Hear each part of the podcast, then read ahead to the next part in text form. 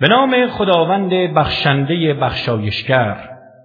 آیا داستان قاشیه روز قیامت چه حوادث وحشتناکش همه را میپوشاند به تو رسیده است؟ چهرههایی در آن روز خاشع و ذلتبارند.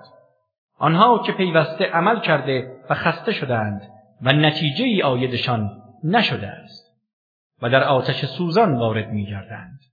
از چشمه بسیار داغ به آنان می نوشانند غذایی جز از ذریع خار خشک تلخ و بدبو ندارند.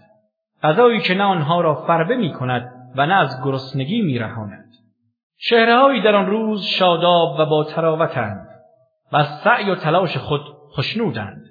در بهشتی عالی جای دارند که در آن هیچ سخن لغو و بیهودهای نمیشنوند. در آن چشمه جاری است. در آن تختهای زیبای بلندی است. و قدههایی که در کنار این چشمه نهاده و بالشها و پشتیهای صف داده شده و فرشهای فاخر گسترده آیا آنان به شطور نمی نگرند که چگونه آفریده شده است؟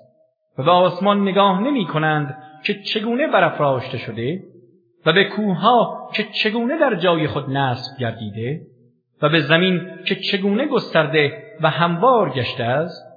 پس تذکر ده که تو فقط تذکر دهنده ای تو سلطگر بر آنان نیستی که بر ایمان مجبورشان کنی مگر کسی که پشت کند و کافر شود که خداوند او را به عذاب بزرگ مجازات می کند به یقین بازگشت همه آنان به سوی ماست و مسلما حسابشان نیز با ماست.